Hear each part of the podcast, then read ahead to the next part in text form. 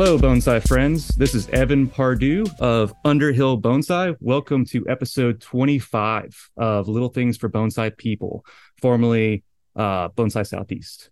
Uh, this time I am joined by Mike Lane. Uh, it's been a moment. He's been out doing his bonsai thing. How's it going, Mike? Ah, it's going great. I'm happy to be back. Happy to be back in the U.S. and uh, and to be home for a month. Awesome. We're going to catch up with you in just a moment uh, after we get through our patron list. I'd like to uh, thank our patrons, of course, our amazing patrons from patreon.com. You can go become a bonsai best bud over at patreon.com forward slash little things for Bonsai people. Uh, I'd like to thank Tor- Tori Solis, Warehouse Rat, Boyd Snellgrove, Ricky Ruins, Joshua Bentley, Snappy Chappers, Ryan Glee, Glee R. Dano. I think I got it that time. Joel Jenkins, Justin Knight, Backyard Bonsai Australia, and the ladies at the flower market. You guys are awesome. Thank you guys for so much for supporting the show. Uh, happy birthday to everyone's whose birthday it is today, because I keep forgetting to ask uh, Pacific Bonsai dates. Oh, not bonsai, birthday dates. This is a bonsai show, though. If you'd like to follow, uh, like, subscribe to any of our social media accounts, you can go over to underhillbonsai.com and you can look at some of the articles I've written. You can go to Facebook to go follow me there. Instagram to go over to Little Things for Bonsai People and check out our Instagram feed. We have a couple of uh, trees that we critiqued that were shared on there, and you'll see on the descriptions what episodes they are linked to. For Mike, you can go over to kitsunebonsai.com and you can go check out his merch. You can go check out information about booking him to come do classes in your local area. He does a lot of uh, classes in Florida. Uh, like Mike said, he's been traveling around the U.S. teaching classes and giving demonstrations. Uh, for Carmen, you can uh, go check out the Purple Pot Society.org. Go check out the Women's Bonsai uh, National Club. Awesome material, awesome resources, $35 a year. It's a great deal. Uh, and then all of our episodes been edited by Matt O'Donnell. He's our uh, really awesome editor. He's a bass player and music producer out of Nashville, Tennessee. He makes our podcast sound great. He makes us sound smart. Thank you so much, Matt, for editing this podcast. If you want to check him out, Instagram, Matt O'Donnell, uh, or you can go to his website, mattodonnell.com, and he has a contact form on there. If all you can do is listen and uh, just make sure you subscribe on whatever listening platform you're on. That really helps the ag- algorithm. Uh, we are at a good number of subs. I think we hit 60 subscribers. That's awesome. Thank you so much, guys. Um, if you sub and then you put the notifications on, you can see when the newest Little Things for Bonsai podcast episode comes out and keep up to date with us. We're on a weekly schedule finally. This feels good. We're on a roll. So, where have you been, Mike? We have missed you. Well, we don't have Carmen here this time, unfortunately, but we have missed you on the podcast. Yeah. Um, well, I went to India and uh, and was there for a while, and then uh, came back and was doing some work on the other coast of Florida, and then uh, did uh, three cities in Texas, and so now I'm finally I'm getting to spend April local, you know, within Florida at least, and uh, and start traveling again in May. But it's been a lot of learning, a lot of teaching, and, uh, and pretty pretty fun experiences so far. Excellent. Yeah, you normally do Texas um, about every year, maybe a couple of seasons. Do you do the seasonal tour? Yeah, I've got a, I've done the tour, um, and I've also been going out there the last few years to uh, to teach separate programs. But recently, I've had uh, a few different cities, a few different groups sign up for my uh, advanced Shohin course, and that's basically meets four times a year. Mm. And so, um, so I've got one actually starting in uh, Baton Rouge here soon. So in June, I think. So. Yep. Uh, I've actually been t- talking to some of the uh, Bonsai Club members out here, and they're pretty excited for you to, to come by. That's going to be. I know that you're supposed to be here later this month or next month. Yeah, yeah, I'm coming for something separate, um, a different thing, but yep. I I will be there for the Shohin thing in end of June, I believe. End of June. Yeah. yeah. Cool, cool. Yeah. Yeah. And what? how's it been? Life with Evan been? You've been out at Hagedorn's and. Oh yeah, yeah. I was uh, at Hagedorn's uh, earlier. Uh, dude, it's there's been so much stuff going on. Um, I can't remember that when that was. Uh, for the listeners out there have been tracking uh, our movements. I was uh, I was recording an episode at the apprentice house with Carmen. I think that was back in late February. Um, and then I came back and went to Texas as well, went to Austin. I love Austin Bonsai Society. They rock out there. Talk to some San Antonio peeps. They want to uh, have me out soon. I would. I'm really looking forward to that. So yeah, some good traveling stuff going on. Uh, I know we're still looking forward to uh, to uh, Laurent. Laurent uh, Darrow coming out. Yeah. Uh, yeah. I've actually got a couple people signed up for that class already in October coming up. It's going to be Awesome. a great time. Um, and yeah, we should we should be expecting to have uh, Laurent later on. I think closer to when he's here, but that will be a little nice, nice little guest feature in the future. Um, Yeah. So I figured in the next few months or so, I'd I'd have him come on and and talk. But uh, you know, been he's got a few YouTube videos out. People can check out. Um, you know, you could always order the book off kitsunebonsai.com Mhm. and uh, you know, kind of keep abreast of of the new everything new in the cosmic bonsai world. And uh, for the listeners out there that are not aware, you can go to Kitsune and pick up Cosmic Bonsai 1 and 2. It's the first time it's been printed in the United States. Uh, and thanks to Mike, he is distributing the book. It's really awesome. So, may have mentioned in the past, but it's worth mentioning again because it's just, it's innovative bonsai. It's great stuff. It really is. Yeah, I really enjoy it. It's a, it's you know like one of the things I was I keep telling people is it's not a replacement for bonsai. It's uh, an analog. You know, it's something that uh, I'm not going to go replace all my trees with cosmic bonsai, but it certainly is like a way to work outside the box and to come up with some really creative compositions. Mm. Yeah, he really does. Uh, a lot of experiment with uh, not only just his compositions, but his display models as well. Oh, for Um, sure. Yeah. So yeah, we touched on that earlier on about about uh kind of the the Mobius inspired kind of feel to the the robots and the the uh kind of just bubbly type uh retro futurism kind of stuff he uses. So yeah, Yeah, Yep. it's very cool. very cool stuff. But uh yeah, we we had a request from a listener to kind of get a little bit of uh, uh the opinions uh deep not not so much of a deep dive. We'll we do what we can with our time today on uh tiger bark ficus and tropicals in particular. I know it's been Yeah. a long time coming. We've talked about tropicals in the past, but uh somebody in particular was asking about tiger bark. So give us a rundown on tiger bark. We can kind of kind of uh get some nuances out of the species a little bit. Well, it's a it's a Urostigma fig, meaning that uh, Urostigma figs are figs that start their life as epiphytes, meaning that uh, a fig is eaten by a bird. The bird then defecates that seed somewhere else, and the life the tree begins its life almost like an orchid, usually high up in a tree, uh, where it doesn't have any roots in contact with soil. So it begins life epiphytically, and that's uh, that's useful for us horticulturally when dealing with them as bonsai because you will use the aerial roots for several different techniques and only urostigma uh, figs grow aerial roots. So like a traditional fig plant does not grow aerial roots does not start its life as an epiphyte. Hmm. so uh, tiger bark is my is a variant of uh, ficus microcarpa. And so people used to call it ficus retusa. It's no longer uh, called that. Retusa is a separate ficus.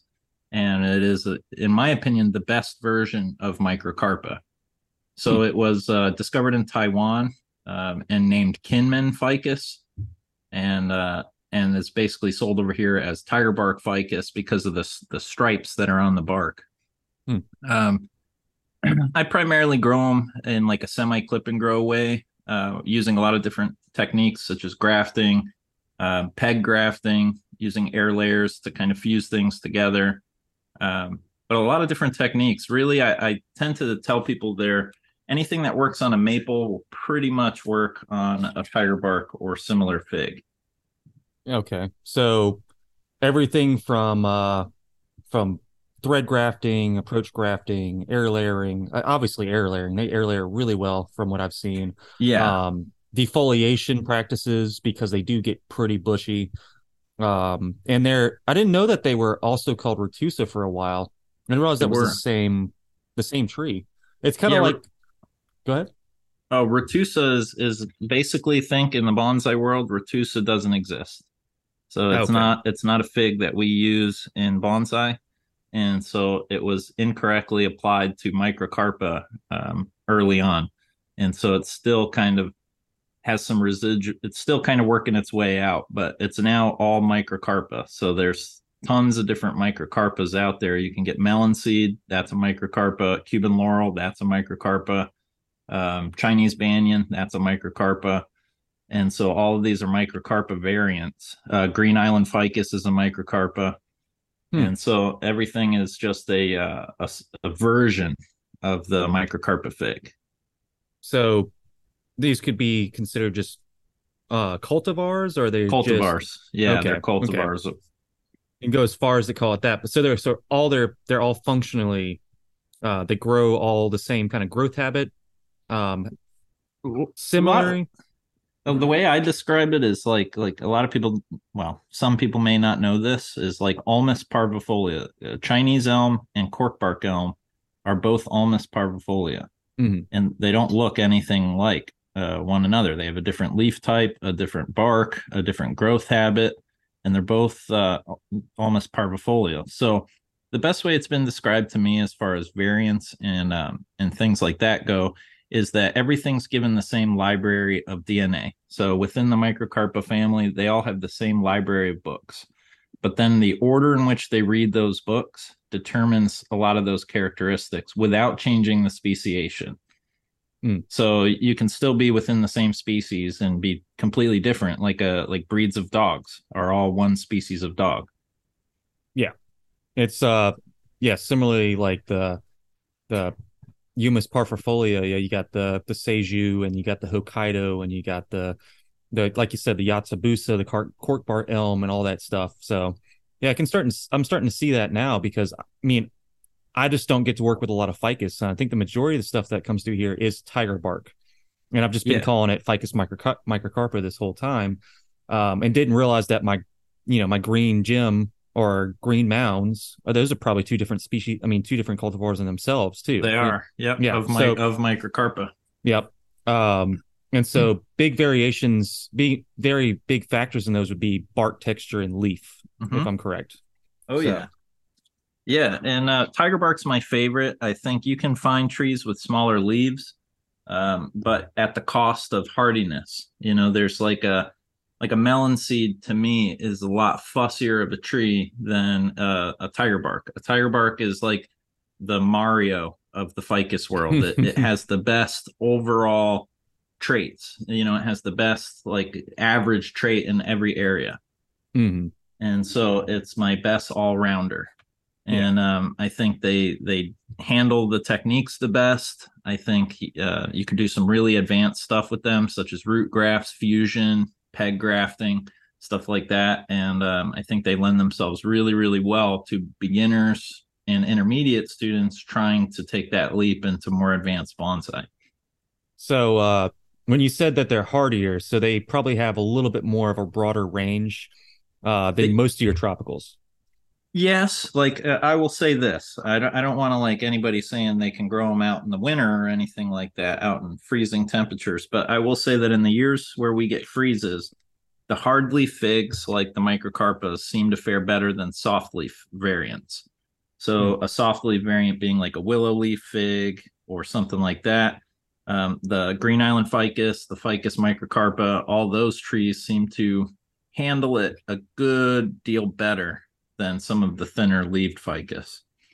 Um, is there a chance you could defoliate the uh, your ficus in the fall and into the winter? It'll almost have a deciduous like habit.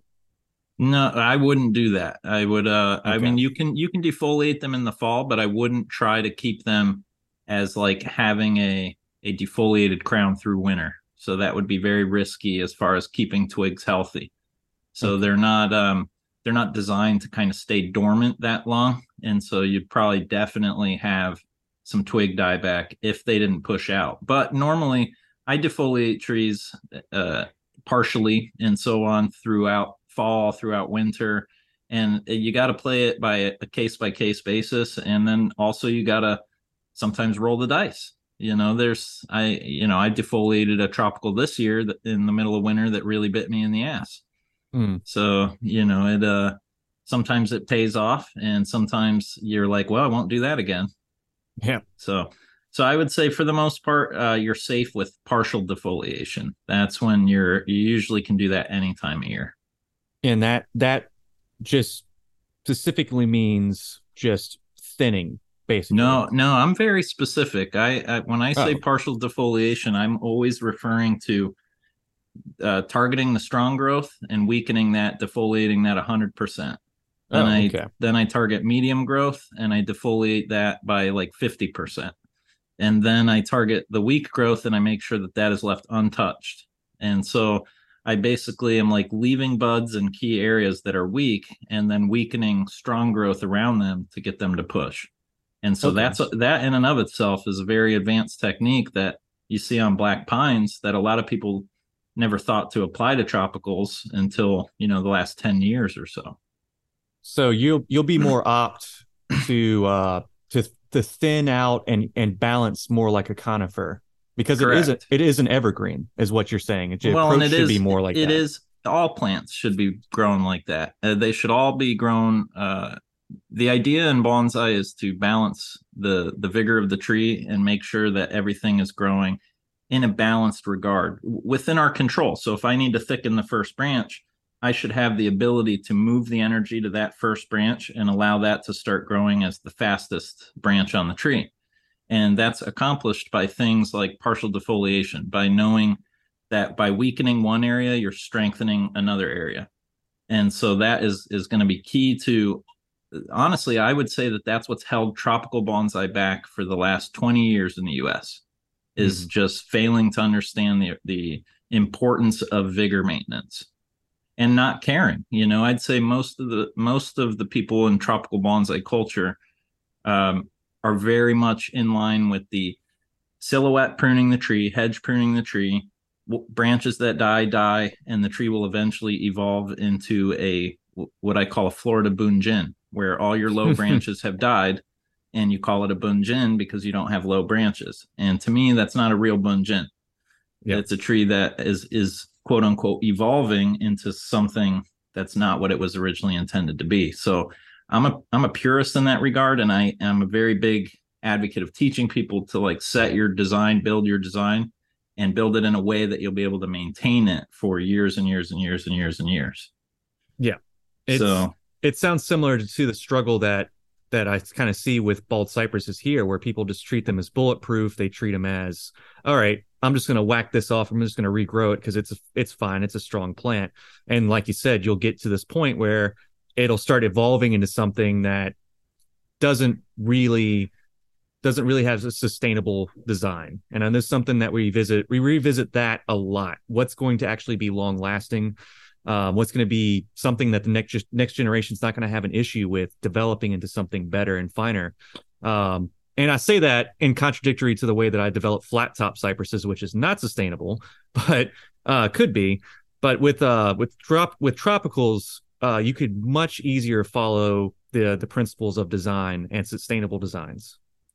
yeah, I mean, I think I don't. I mean, you know, I don't want anybody to think it's like easy because it's it's almost like people used to think tropical was the easy bonsai. You know, when I used to when I first went to nationals, tropicals kind of had a a stigma to them. You know, like the why why do tropicals get a separate award? Why do they get their own award? I mean, I get that they're a separate tree, but you could just as easily say best broadleaf tree and award a tropical as a broadleaf.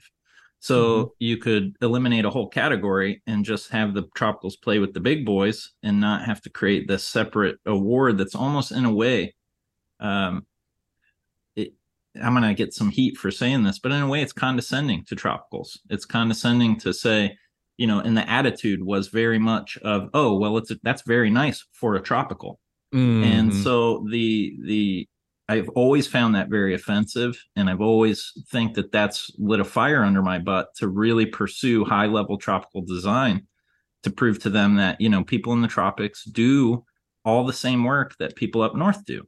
You know we do um, the partial defoliation vigor balance grafting um, uh, fusing air layering ground layering all the same stuff. And so i think where it comes from is people previously up north use their tropicals as a way to bide time until temperatures improve and they can get back to their quote unquote real bonsai.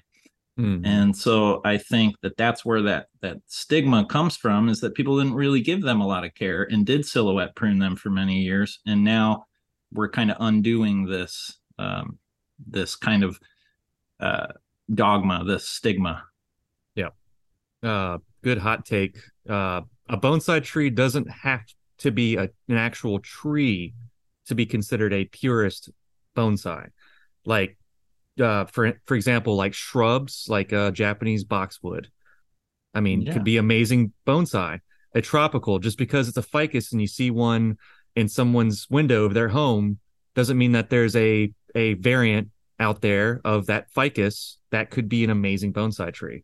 Yeah. Sure. Um. So, I don't I don't think we'll get any heat from that. Um. I'm I'm kind of seeing a lot of progression in bonsai size shows and stuff recently, like you had mentioned about why can't the uh the the tropical go into the broadleaf uh the broadleaf bonsai category and i've i think i've seen pictures of of uh tropicals winning the broadleaf category at recent shows and stuff you know yeah. like and it, it, that's a good step forward yeah it is a big step forward because you know you have i read an article with michael hagedorn basically he's of the opinion now i'm speaking for him and i'm, I'm basically saying this um, based off of what I read, but from the article I was reading is he was saying that the broadleaf trees that he's encountered in Taiwan are, in his opinion, more advanced than what he has encountered in Japan. Now, he did not say that they're better bonsai.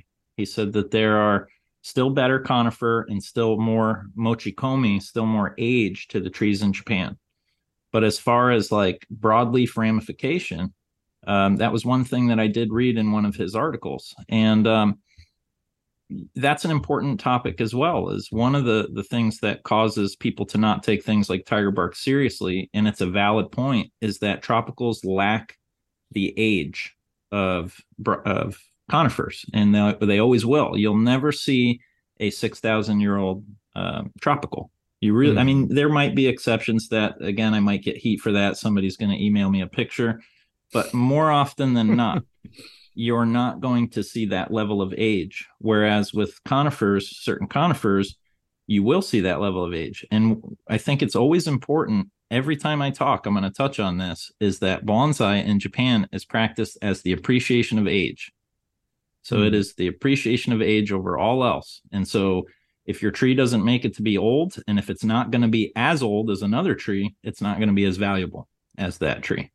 Yeah. So so it's uh that's a valid point. I can't argue that for my boys, the tropicals. You know, we we uh, we're young and we're fiery and we grow fast, and uh, you know there are trade offs, but uh, that's where my heart lies, and I'll do everything I can to promote the love and passion for them. Awesome, yeah, I'm sure they can feel that. uh. It's it it comes to another question in my mind about tropicals too. Is uh, we're talking about we would like to see older mochikomi uh the life expectancy on on most tropicals, I mean, they could be just as long as some of your your larger scale like like trees and other and other older uh, plants. Correct. So sure. Yeah, absolutely. And so that that also adds to that, like, you know, they'll accept a maple and whatnot, but also keep in mind that maples and and more of those trees aren't the original bonsai subject. So or the original bonsai subject. There's a reason that in a shohin display, a black pine always sits at top. Mm-hmm. And do you know that reason is a lot of people will tell you that it's because, oh, the black pine grows at the top of the mountain. Eh, that's partially true, but the real reason why is it a black pine and not a white pine? It's because black pine is the king of bonsai. It's the, the OG. King. It's the OG, the original, mm-hmm. the first subject of study. And so that's the one that that dictates everything else. And so pines will always be the original and they'll always be seen as the kind of front the forefront of bonsai mm. you know they'll always be seen as as as exploring the concept of age the most. Um so for history of tropical bonsai in florida we'll kind of get into that a little bit. I'm sure that that could be a whole thing on its own.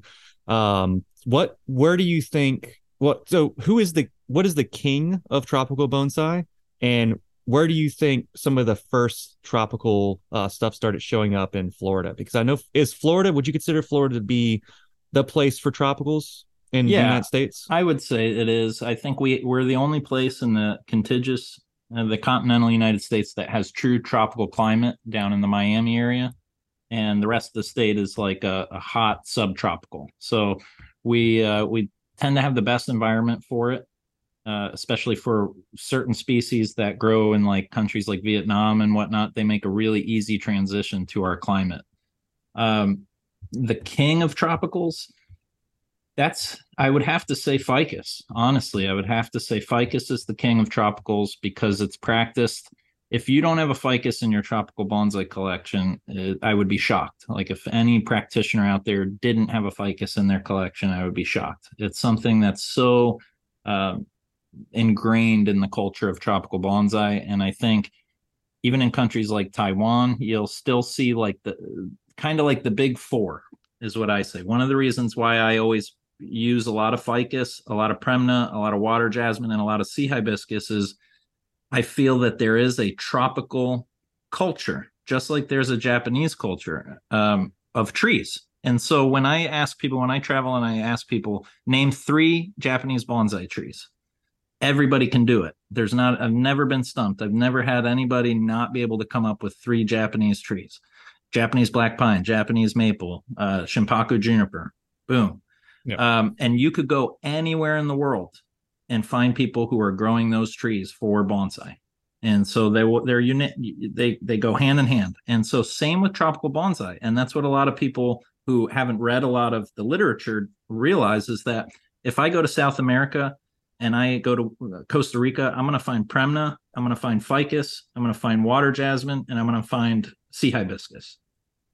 And so those are going to be kind of the wherever I go, I'm going to find those. And there's a few others, um, but those are really the big four. And I'd say the one that stands at the top would be tiger bark ficus. So in a display of Shohin, your tiger bark would be Ooh. on top Ooh, See yeah, now that's, that's, that's that's spicy. that's spicy, yeah. So the problem is too is like something I've toyed with is is at least for Florida. This is specifically for Florida, but the mountain theme, like a Shohin display, is built around the mountains, and everything in display in Japan is built around this like love and fascination of the mountains.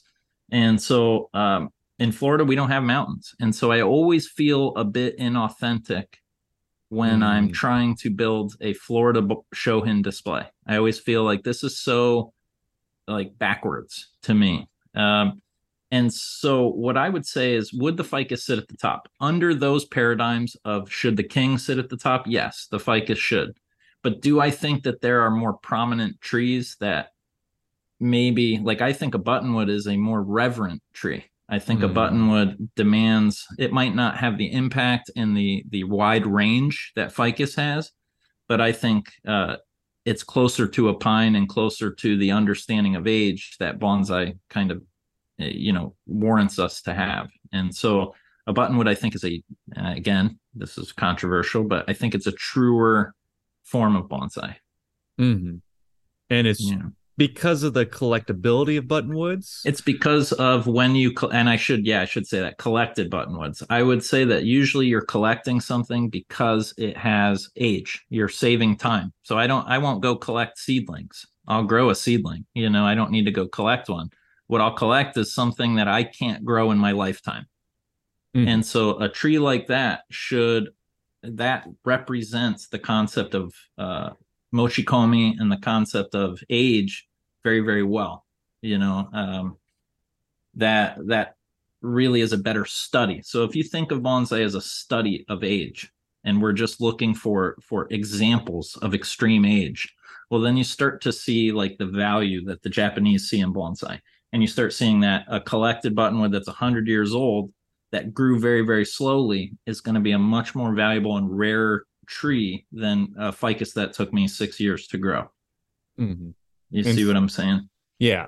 And so you would you would be more inclined to put your buttonwood at the top, and then the ficus is going to be typically is it going to be a strong form on it your be, on your rack? It would be a strong form, yeah. Um, and I might even I've toyed with the idea of doing linear display as far as Florida goes because we tend to go from uh, coastal habitat inland to pine hammock and swamp, and so instead of like thinking of a box where everything moves towards elevation, I thought about something more linear. You know, mm. going across the tatami mat where the environment is changing from coastal to kind of more pine hammock and then changing to swamp.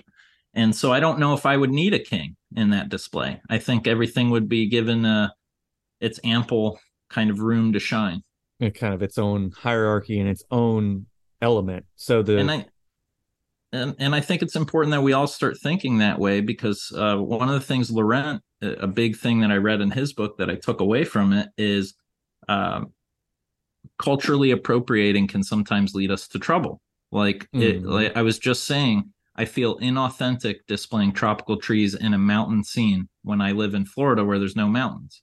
Yeah. And so that's I'm appropriating something that I don't fully understand. You know, I was never raised in the mountains. I it's not a culture that's that's uh, ingrained in me. Whereas if I start displaying my trees based around my environment and I start toying with the same Japanese themes, I'm not not diverting too far from the theme but start playing with how does my environment work? How do I display the various trees and how they occur? Mm. And is, so is this a yeah. project that you're coming up with to kind of maybe make a custom shohin rack or or uh or yeah. display?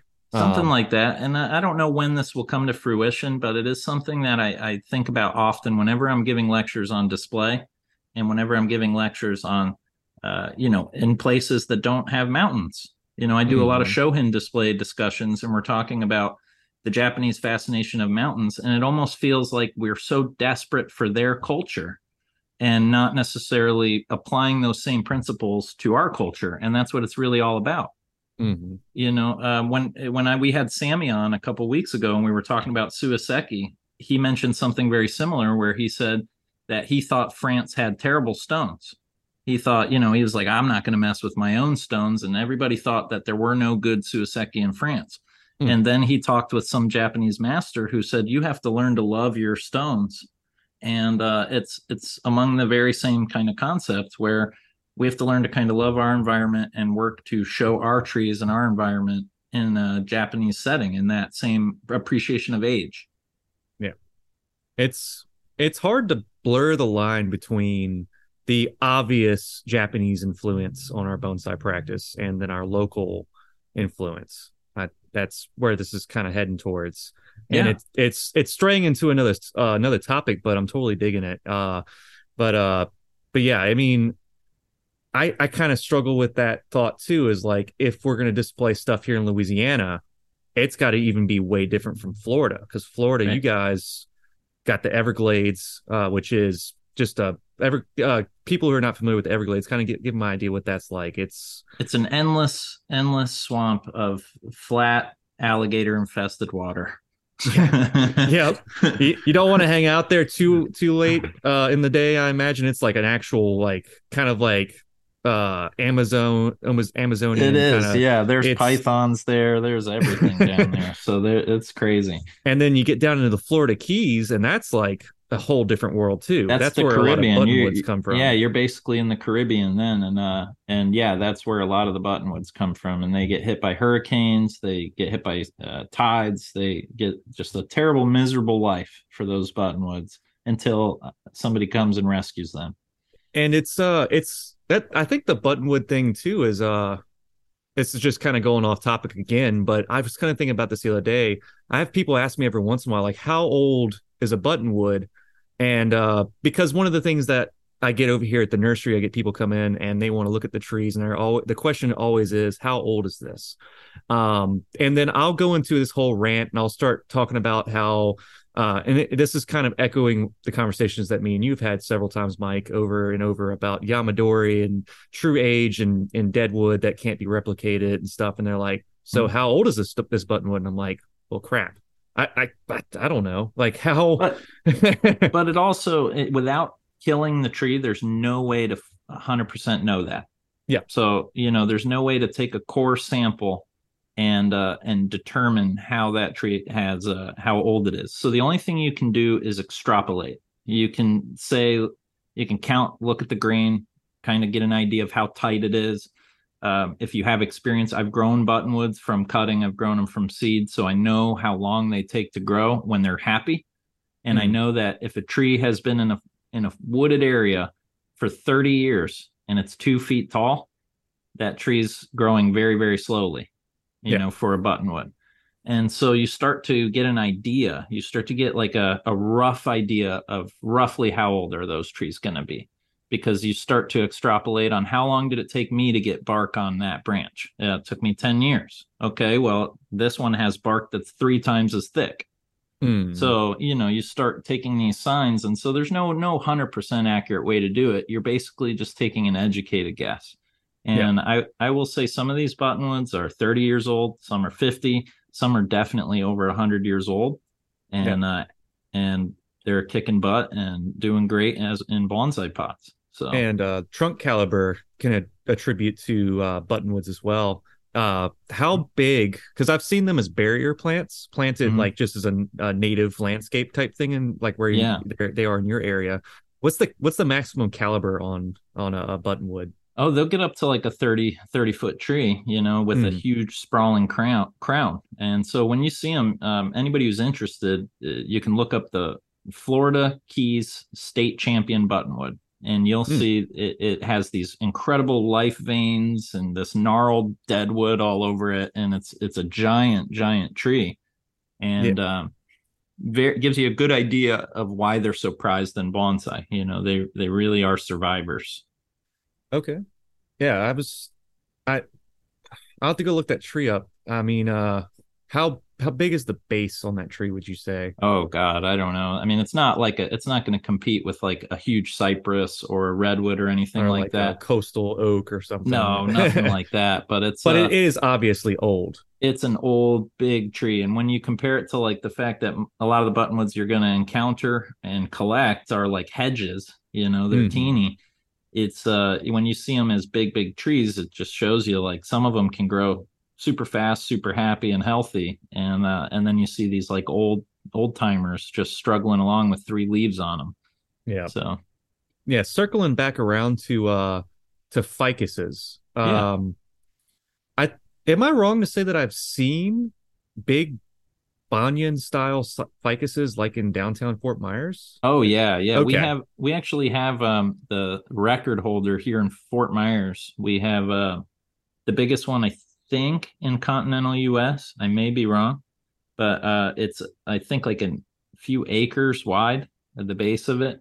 Jeez. And wait, yeah, it, yeah, I'm dead serious. It's uh it's because the way that they grow as they grow branches horizontal they also start to drop these aerial roots and the aerial roots will once they hit the ground thicken and turn into trunks and as they continue to thicken they meet other aerial roots or other trunks and they fuse to those and so over a hundred years you get this like big wide area with multiple trunks that are feeding it so you get these huge that make a bigger kind of overall trunk Okay, because I saw so, one. I was in downtown Fort Myers, and I saw one next to like an old, uh, like state building or uh, politic, uh, political building, yeah. something like that. And it was sprawling, and I was like, "That's got to be a ficus." The thing was, it was enormous. It had the really, really big, deep set looking kind of fluted base, kind of how the, the the roots come out really wide. Yep. Um, and I was like, "There's no way," because uh, I I had just assumed that that type of ficus was more of a uh, uh, India uh, no, or no. Malaysia. Yeah. No, and and there's a lot of different types. So banyan banyan is a term that is used.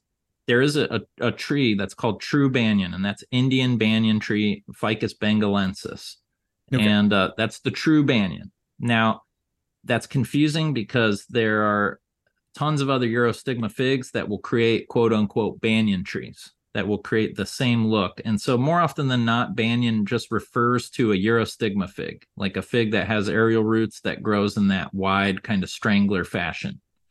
And is that is that a down? I can I know that's called a more of a world. That's more of a cultural style mm-hmm. of bonsai. It's not Correct. something that you would just look in the books and see. Um, no, you've got to be like in the tropics. Like what you'll see is the only place I've really heard it called banyan style is uh, in Florida. Most of the other thing now, the rules I still see the same rules apply to the trees in Taiwan. So, like, what is banyan style? Banyan style is basically having a short crown that's twice as long as it is tall.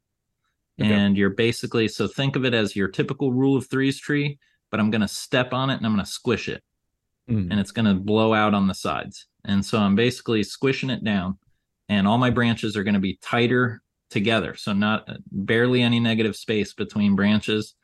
And I'm going to focus on either aerial roots or Nebari. Mm. And that's it. And uh, the main difference between the way the Taiwanese do their banyan style and the way Florida does it is whether you're going to have aerial roots on the tree or not. Um, I don't grow ficus with aerial roots. I'll, I'll, just tell everybody that right now is it's not for me, and that's because I'm on this this personal quest for like perfect taper, and that is that is a, a, quest that I enjoy. That's what I get out of bonsai.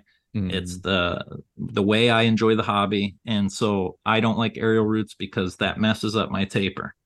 And so for me, I'd rather focus on the roots at the Nebari and graft and make a really powerful Nebari and uh, and not have any aerial roots. However, there are a lot of people who love them. Uh, there are countries in like Indonesia, they're real big on them. And uh, there are certain looks, uh, like you won't get the banyan, the true banyan look without aerial aerial roots. Mm-hmm. So it's uh you always have to ask yourself, is it worth it? You know, do I care? Do I care that I'm going to get reverse taper? some people argue that you know without the aerial roots it doesn't look it's not a true banyan you know yeah. so people can take it however they want and kind of pursue the growth of ficus and whatever makes them happy you know i personally don't like them but um, that doesn't mean i would grade a tree lesser because they had them um so when it comes to styles like there's the cultural styles from where where they're grown into the bon the banyan which is now that now we know that's completely separate uh its own thing on, on its own but it has different appreciations which you which you just described with the aerial roots versus not. Um other stylings of ficus uh so as we wrap up our conversation about tiger barks uh what other forms and styles do you appreciate them or find them best suited for um, I'm really a sucker. I mean, I'm a sucker for like a strong, upright banyan style ficus, but they can be used for just about anything. I I personally don't like using them for bunjin. I think that they uh I don't see they, a lot of them as bunjin. But... Oh, I do. I see quite a few and and it, hmm. there's nothing wrong with that. It's just that bunjin is a very specific style that really it, think of it as like the most wabi sabi style there is. Yeah. And so it's the style that really dictates a uh, a strong amount of age, a strong amount of character, and a ficus is just very soft to me to be mm. uh, literati. You know, feels too soft. But again, I'm speaking from opinions. Uh, I do like them as um, root over rocks. I think they make fantastic root over rocks, fantastic exposed root. Um, what else? Obviously, slanting style, mm. informal upright. I don't like using formal upright in tropical trees. Um, I it's not most tropical trees don't grow formal, so yeah. more often than not they're going to grow very informal, and it's so I tend to uh, a little bit that. more of a bold feeling for such, like you said earlier, like a softer feeling tree.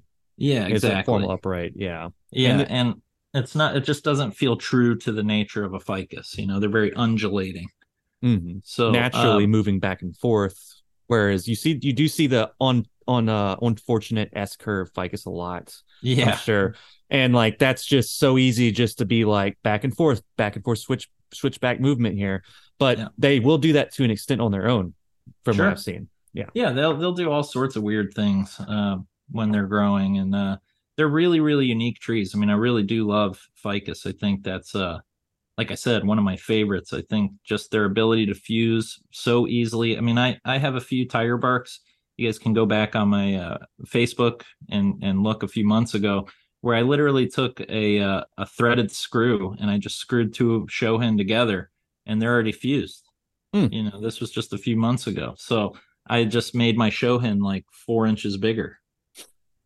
So, yeah. I mean, like you said, they they just don't care if it's if they're touching each other and they just they get happy and they start growing. I mean, they just yeah they just go for it. Yeah. Which I mean that brings me to a good thought though. You you you just thank you because you were asking about styles. One thing to avoid is if you are trying to go with like a threaded or braided look, if you are trying to Ooh. or if you're trying to do a how do I word this? If you're trying to do like a corkscrew or a spin or any kind of movement in the tree, care needs to be taken that the two coils do not touch each other because it will fuse and then you'll yep. be left with like a big ball. Yeah. And you won't you won't have this like nice movement, you'll just have a big fused ball. So you have to go and see what that looks like when one done when one is done properly, like you're saying. Yeah, so basically you don't want to like over thicken them if you put movement into them to where the the two sides touch because then you just get a big donut that fuses together. I'll have to see. Uh, we I don't get I don't have the pleasure of viewing that many uh attempted ficuses in that style. It's it just makes me laugh to kind of think about the over exaggerated things that I've, you probably have seen in the the the donut tree is kind of interesting to me. I'm also yeah. hungry. It's it's getting close to dinner. Me too. Time. My stomach's rumbling, and I'm thinking about don- donuts and yeah and uh, don't want to bite into the ficus because they uh, they do have latex in them. So uh, they do, yeah, they're pretty be, nasty. Be careful with that. But uh, yeah, I think one of the ones that you uh that you didn't mention is probably not a preferred style. Then I guess is uh forest plantings. Oh yeah, no, I, um, I didn't okay. even think about that. So forest plantings would be awesome. Uh, again, you just need to keep in mind that you will not have the luxury of resetting trees very easily because the roots are going to fuse together.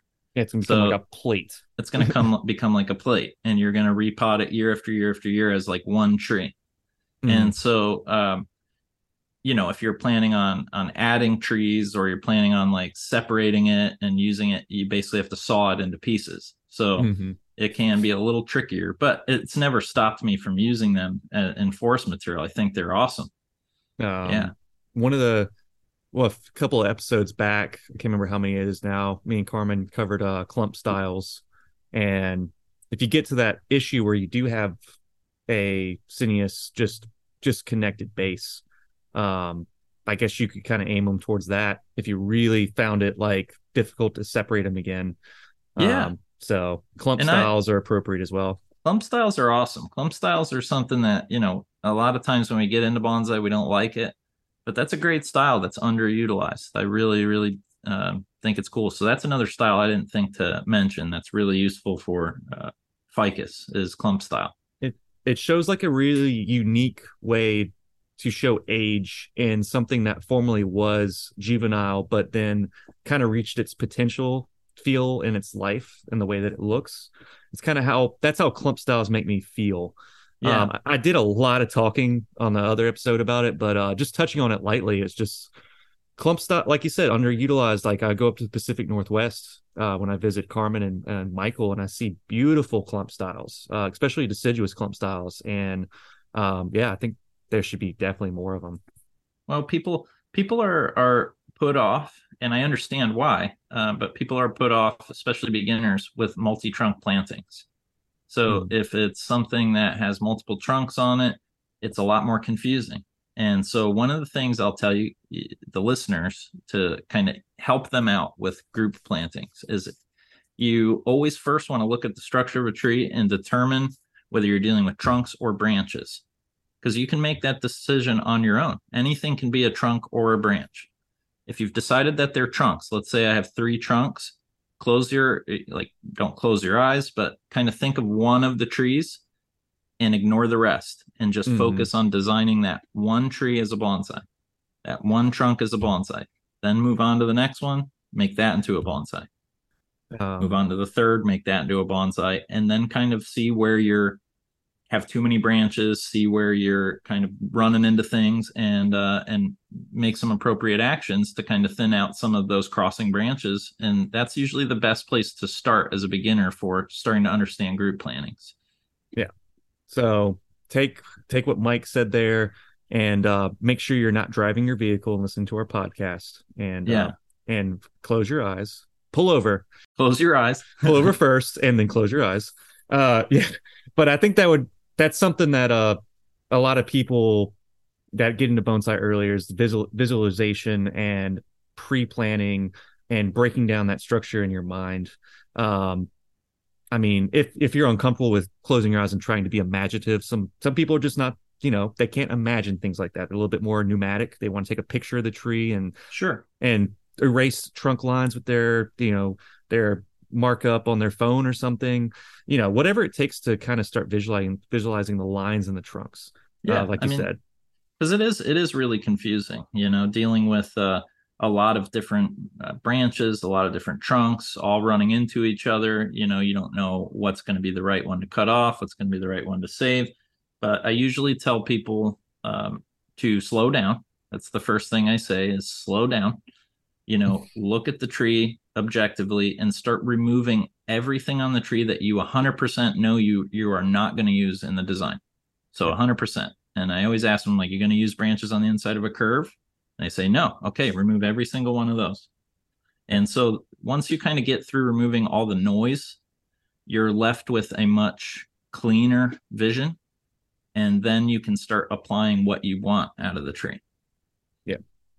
Yeah. You yep. know, so so that's usually how I recommend group plannings and uh and approaching those. Yeah. Cool. So we're getting towards the end of uh today's episode, but uh we were we would do some listener questions, but uh, I'd like to let them accumulate a little bit more, and maybe we can get Carmen on for a future episode, and we'll go pick through a few of those. Um, so, and we don't have any critiques. Uh, we had some fun critiques, but uh, we've had two bald cypresses. Uh, well, actually, wait, nope. There, there was one dawn redwood and one uh, bald cypress. Uh, like I said, like I said earlier in the uh, the episode, you can go to our Instagram, uh, little things for Bonsai people and you can go see those critique trees there they're listed by what number episode uh, coordinates with but uh if there's any listeners out there that wants mike to kind of go through and look at a tropical i mean he's your man to, to do that i mean i could look at a, a tropical and kind of tell you what's what i how i feel about their design but there's there's there's something about tropicals that is very nuanced that maybe mike could even just bring you into a different direction. Uh because uh, I mean, each species, each tropical is going to have its own particular attribute or characteristics that they're going to really be able to show off. Mm-hmm. So that's true. Yep. So listener critiques, uh, we're ready for them. Just, you know, email them to me. Uh, you can email to Evan at underhillbonsai.com or you can email to Mike. Make sure you mm-hmm. tell him that it's for the podcast because I'm sure he gets a bunch of emails a day about uh, bonsai. Uh, what's your what's your email for that? Uh, it's it's Mike Lane Bonsai at gmail.com. Yep. So email those over there. We'd love to get a couple more critiques. Those were a lot of fun. Uh, yeah. Sorry you couldn't be in on some of the critiques, Mike, but uh, maybe we can get you some.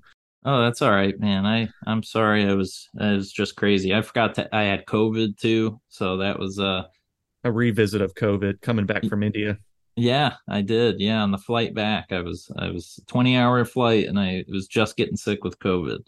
Mm, 20 yeah. hours on a plane, stuck in isolation, just developing. Oh, just yeah. feverish oh. and yeah. and and you're just you're just like looking at everybody else on this plane. You're like, oh, I'm geez, like, I'm so sorry, everybody. I'm so sorry, but I didn't know I had it at the time. I just thought I was getting a cold or something, so wasn't wasn't yeah. too terrible. But well, glad you're feeling better. I mean, that's that's also been a couple weeks past, so yeah. Yeah. Oh yeah, yeah. I'm well well better now and, and happy to be back on the podcast, happy to be back on the on the train. Yeah, excellent. Uh let's knock out our uh, bonsai word of the week uh for All just right. a moment and then uh and then we'll kind of say some closing remarks. So I I chose uh uh Suiban. Yeah, Suiban.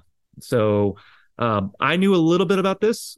Uh, Mike kind of filled me in a little bit earlier before we started, but uh, tell them what a suiban is. So a suiban is basically a, a bonsai pot without drain holes, and so what they're used for is uh, if I wanted to do a rock planting like a psyche, it would be a good display pot because you don't need drain holes when you're displaying a psyche. Um, it's also very very useful for suiseki display. So if you like to collect stones um, but you don't always have the ability to make a daiza or a little stand for the individual stone. You get a few suiban or just one suiban, and you get some nice sand, not like play sand. You get some nice like brown uh, sand that'll look nice, and you will display the stone in the middle of the sand. And so it's like a very classy way of displaying your stones that you've collected uh, that maybe haven't had a daiza, or maybe one that maybe you don't want to select a front to the stone and you just want to be able to show it in various orientations. Hmm. It's very helpful to be able to show it in the the sand tray. Um, they're sorry, they're usually elaborately glazed on the bottom too. So if you don't fill them with sand, you can see this like nice pretty pattern when you plant your psyche in it, and um, so it's basically like another way of framing the the tree or art piece. Psyche versus Suiseki? Uh, so Psyche is is where we are actually planting a tree on a rock. So not a okay. root of a rock because its roots will not be in contact with uh, soil below. It won't go over. It will go into a small pocket in a rock and it will survive in that little pocket. And so that's a Psyche. And then the rock is positioned in a suiban um, for display, usually affixed in a number of different ways. Um, but that's a psyche. And a suiseki is the appreciation of stones. So all that means is like uh, the best way I, I got into it was just like bonsai is seeing a big tree in miniature, you're seeing a mountain in miniature. So a lot of, and it's not always going to be mountains, but that's a good way to kind of start is you're shrinking mountains. Mm. And so um, suiseki is a way of kind of when you're out in the woods enjoying the trees, you can also hunt for beautiful stones, you know. So, and I feel like a suiban suiban can also show like a coastal bolt like boulder or yeah. old lava uh runoff like rock. Yeah, so, you can you can show a lot of different things in a suiban. It's like a it's a, a good tool to have for just general display purposes, you mm. know. Um and and you're specifying that the the suiban needs to be glazed or is there other options doesn't have to be no there's uh, actually an- antique ones there used to be ones made of bronze bronze suibans are very uh, sought after um, they don't have to be glazed on the bottom but it's a nice touch when it's glazed on the bottom it's uh think of that as the bottom is part of the the aesthetic you're going to see whereas like we care very much about the sides of the pot usually now the primary surface area is going to be that big uh, inside of the pot. So hmm. that's going to be the area where we want the decoration. Yeah. And uh suibans could be tiny, they could be mm-hmm. larger. What's what is kind of like the what's the limit? I mean, I else it's kind of hard to say because it is almost limitless. It's also yeah, I haven't seen I haven't seen a limit. I uh, you know, big suiseki. Uh, I've seen them in big suiban. Hmm. So I have not seen a, a realistic limit to the size of a suiban. Yep. However big your stone or however big your uh your yep. planting in a stone is, which was uh that's a new word to me. What was that? What was that one? Which one? Oh, psyche. Psyche, yeah. Yeah. Um I we, we're kind of just throwing bonsai words words of the week all over the place right now. Yeah, we're we're bonsai we're bonsai dictionarying them. Yep. Uh, but it's it's it's fun because uh, whenever I talk to uh to Jennifer uh, a couple episodes back and I did we did the bonsai word of the week. She was like, "Whoa, I'm learning something right now. This is awesome." I was like, "Yeah." so it's always cool to uh to just kind of bring us back to earth and be and and appreciate the words that that come from Japanese culture and help us kind of train our eye and our mind into how to pr- appreciate bonsai and other p- bonsai adjacent practices and art forms uh, it goes a long way. So, well, awesome. Thanks for uh for getting together with me, Mike. Um, yeah, and we're gonna we're gonna get you back on. Uh, me me and Carmen and Mike will hopefully be jamming uh in the next couple of episodes. Uh, I know next episode. Uh, we're gonna have to unfortunately be separate again. We're gonna be doing a a, a bonsai forms uh mm-hmm. episode. We're gonna talk about another style that we can use in bonsai and then uh we should be looking forward to another guest artist soon all right yep i don't know who it is yet but it uh it's in the works so thanks again, uh, Bonsai Best Buds. If you're a new listener, welcome to the show. Don't forget to subscribe. And if you want to become a Bonsai Best Bud, you know where to go. Uh, Patreon.com forward slash little things for Bonsai people. And uh, and thanks for hanging out, Mike. I'll catch up on the next one. Thank you guys. See you guys in the next one. Yeah, dude. All right, we'll see y'all.